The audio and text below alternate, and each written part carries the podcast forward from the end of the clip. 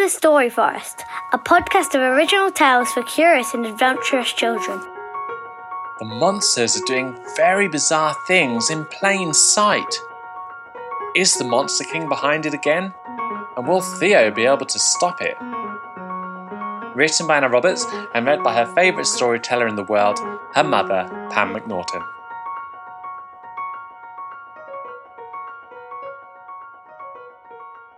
Dare Court. There was a strange light behind Theo's eyes. It was different from sunlight, different from his room light. Maybe he was still dreaming, he thought. Then there was a noise too, and then he opened his eyes. He blinked quickly, light flooding into his eyeballs. There were sparkling lights filling every space of the air, and it was very, very bright. His eyes finally got used to it, and he could see around it. He was still in his room, though everything was all over the floor and a complete mess, and the air was full of tiny monsters, tantruffs. He sat up, rolled over, and put his foot down to stand on the floor, but pulled it back up again with a yelp. He looked at his foot, and there was a long spine stuck into it. He pulled it out and looked down. The floor was covered in spiky brown brindlebores, shuffling around and giggling. then Theo heard his mum climbing up the stairs, and his heart began to beat faster. There was no way she was going to miss all the monsters in his room. Tantruffs! he hissed as loudly as he could, and they all started to make a tinkling, laughing sound. We don't have time for this. You have to fly out of the window right away. And Brindlebores, get under my bed before Mum comes in. Now! The monsters moved quickly, and as the door handle turned, the last tantruff floated outside, and the last Brindlebore scooted under the bed. Theo's mum came in then stopped and looked around in shock. Now all the monsters were out of the way. Theo could see his room properly. It was an absolute mess. The books that should be in the bookshelf were all over the floor. His school books were open everywhere. His posters were off the walls or half flapping on them. There was Lego everywhere. His Meccano tower had fallen over, and his drawers were half open with clothes falling out of them. Mum's mouth dropped open, and as it did, Theo saw something in the corner of the room that explained the mess. A shifting of the air, a flouris, a monster mainly made of breeze and air. They must have blown around his room and messed it up. But why? I came to tell you that school is off, Mum said sternly. A burst pipe or something. But it's a good thing as it'll give you time to tidy your bedroom. I don't want to see you downstairs for breakfast before it's perfect. All right, Mum, Theo said, trying to take all of this in no school, tidy his room, and what were the monsters up to? Good. Then she smiled at him. I'm making pancakes. Don't be too long. When the door closed, Theo scrambled down to the floor and looked under his bed. The brindlebores were piled and squished under there, and their eyes blinked in the darkness. You can come out now, Theo said, but don't be too loud. The little monsters began to roll out, and Theo addressed one of them who was next to him. What's going on? Why are you all in here? And the tantruffs and the flourisses, messing everything up. The brindlebore giggled, then covered its face with its little paw. It's the Dare Court, she said. The Monster King started a dare court for all the monsters, so we're all doing dares. Everyone is going to be very impressed that we did this one. Theo furrowed his brow. What's a dare court? Oh, You have to do dares, some silly or scary or wild, and if you do it, you get to go and sit near the Monster King, or he gives you something like a piece of his fur. Ah, that's what I'd like. Right, Theo said. The Brindlebores were all out. Well, you can all help me tidy up as you're here. Then I suppose I'd better come along to this dare court. The Brindlebores giggled again. We can't help you. We can't undo our dare. We'll see you later. Then, in a swarm, they started to climb to the window, then roll down the sides of the house and troop down the garden and into Wickety Woods. Left alone, Theo sighed. Why did the king of the monsters always have to be making trouble? He started to tidy and wondered what other dares were going on. The monsters in his room had been pretty dangerous. What if he hadn't woken up before Mum appeared? She could have trodden on a brindlebore and found out all about them. He definitely had to put a stop to this somehow. He stacked the books, then shoved his clothes into the drawers. He put the pictures up and put the toys in their boxes. He thought a brindlebore had stayed when something spiked his foot, but it was just a piece of Lego. It felt like the tidying took forever, but finally it was done. Theo pulled some clothes on, sticking his tongue out at his school uniform, then went downstairs. Pancakes were very welcome. He ate them quickly with bacon and raspberries and yogurt and honey. Then, just when he was about to ask Mum if he could phone Molly, the phone rang. Dad picked it up, but it was Molly, for Theo. Hey, Molly, he said, taking it from Dad. I've had a, an interesting morning. How about you? Theo, oh, there's six different monsters sitting in my garden, still as statues. I've tried talking to them or pushing them away, but they're ignoring me completely. What on earth is going on? Hang on, Theo said, then rushed into the study where the other phone was and where Mum and Dad wouldn't hear them talking about monsters. The Monster King has set up a dare court. He's making all the monsters do stupid dares. Loads of monsters were in my room and had messed it up this morning. Oh dear, Molly said. I need to get rid of these ones too, or Dad'll bump into them. He's about to mow the lawn. I'll go and give them a good talking to. Great, Theo said. Then I'll meet you by the tree. See you there, Molly said, then hung up. Theo went into the woods, by the tree where he and Molly stored their monster hunting gear top hats, long sticks, and remote controls. Matilda, the bat like aeropath, was hovering anxiously. Hello, Theo, she said. I hope you're okay. Uh, this, uh, well, I tried to say it wasn't very sensible. She flushed a deeper purple than her usual shade, then sank down to sit on a branch. I've got to say, I didn't think that hosting the Monster King would be so much trouble. Hello, Matilda, Molly called, appearing through the trees. Those monsters left in the end, but I had to threaten them with the hose pipe. What on earth are we going to do? We need to find out what other dares the monsters are doing, Theo said, and Matilda let out a little sniff. I can tell you that, of course, and you will really need to stop them. She fluttered up into the air a bit. This was the first time that Theo had heard a monster other than Tricklemore be less than utterly adoring of the King of the Monsters. However, he didn't feel as though he could tell Matilda that Mr. Sebastian was trying to get rid of the King of the Monsters. Not just yet. That would be really helpful, Matilda, Molly said politely.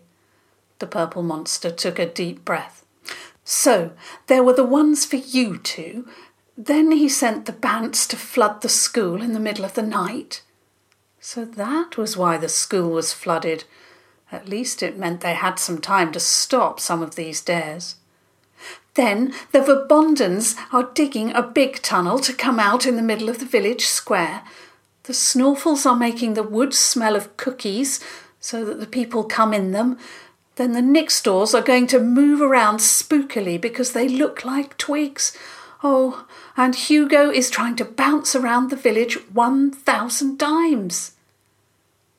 Theo let out a long breath. We're going to have to stop them right now, Molly said. Let's split up. Matilda, you think of something to tell the Snorfels. Theo, do you want to find Hugo? And I'll go underground and stop the Verbondens from digging. They won't be happy, Matilda said. But I think you'll be able to convince them. Tell them the King of the Monsters has something even bigger going on. Only if you have to, Theo said hurriedly. It surely wasn't a good idea to get any more involved with the King of the Monsters than was absolutely necessary. Let's go, Molly said. Meet you back at the lair. The three of them sped off in their different directions. As Theo raced towards the village, he smelled delicious cookies in the air and caught sight of Snorfels disappearing behind trees. As he got closer to the village, the floor beneath his feet started to shake, as it did when the Verbondens were digging. They were getting close. Molly would have to move fast. But he had to find Hugo. And how was he meant to do that? The little monster could bounce very fast and very high, and the village was big. Theo sighed and got closer to the centre. He passed a woman who was looking very confused. She had her hand out in front of her, and Theo suddenly realized what had happened to her. She had been holding some sort of food moments ago, and Hugo must have bounced down and taken it away. It was one of his favourite tricks. Hugo! Theo called suddenly, throwing caution to the wind. Hugo, where are you? The woman, and not a few other people, looked at him strangely, but he started to run closer into the village, where he imagined Hugo may have gone. Hugo, you have to stop! Who's Hugo? A voice sounded from ahead of him, and there were the two people he least wanted to see in the world Harry and Ben, the twins who would never stop tormenting him. Is he your imaginary friend, Theo? Ben said mockingly. Has he run away because he doesn't want to be your friend either, just like everyone else? Theo had slowed down his run, but he still arrived quickly in front of them. They weren't budging. Get out of my way, Theo said, out of breath and ignoring the insults. I need to get past. The twins didn't move. They exchanged glances and both folded their arms. Theo let out a grunt of frustration, then lowered his head and barreled into them, making a gap. You look as red as I am orange, Theo, he said lightly. I've got a lot of bouncing to do, so make it quick. No, you don't. Theo spoke grumpily. The dare court is off. You need to come back with me. Hugo looked very disappointed. Now. Hugo bounced up onto Theo's head. You'll have to carry me then, monster hunter. It was very strange walking back through the village with Hugo on his head. Of course, no one else could see the orange monster smelling his hair, tickling his ears, and digging his claws into his neck, but Theo had to try to ignore these things. It was too hard. He passed the twins again, and they couldn't stop laughing at his weird head movements. Got nits, Theo! they shouted after him, and if it was possible to go any redder, Theo did. The good thing was that as Theo walked, he didn't feel any digging underground, nor smell any cookies, or see anything else strange going on. It looked as though all the dares had finished. Hugo jumped off his head when they finally reached the clearing in the middle of the woods, and they went down the tunnel to where the king of the monsters lived. As they went in, a hush spread around the monsters. All eyes, bright, small, long, oval, green, blue, orange, bright, white, all of them were turned on Theo. Once he was fully in the room, his heart starting to beat heavily in his chest, he turned to the king of the monsters and gave a low bow. Humph, the monster king said. Then Theo straightened, and the king spoke in what seemed to be a pleasant voice. I hear that there is something much bigger coming. The silence when he stopped speaking was huge. Theo's mouth went dry. After what seemed like forever, the king spoke again. And so, I assume you want to do a dare yourself. Very well, your dare, mini monster hunter, is to put on your uniform, go into the centre of the village, and tell everyone you see that there are monsters in the woods. Tell them you are a monster hunter. Silence rang out around the cave. Then Matilda buzzed into the air. He can't do that, she said, the words almost bursting out of her. They won't believe him, the Monster King smiled his most unpleasant smile.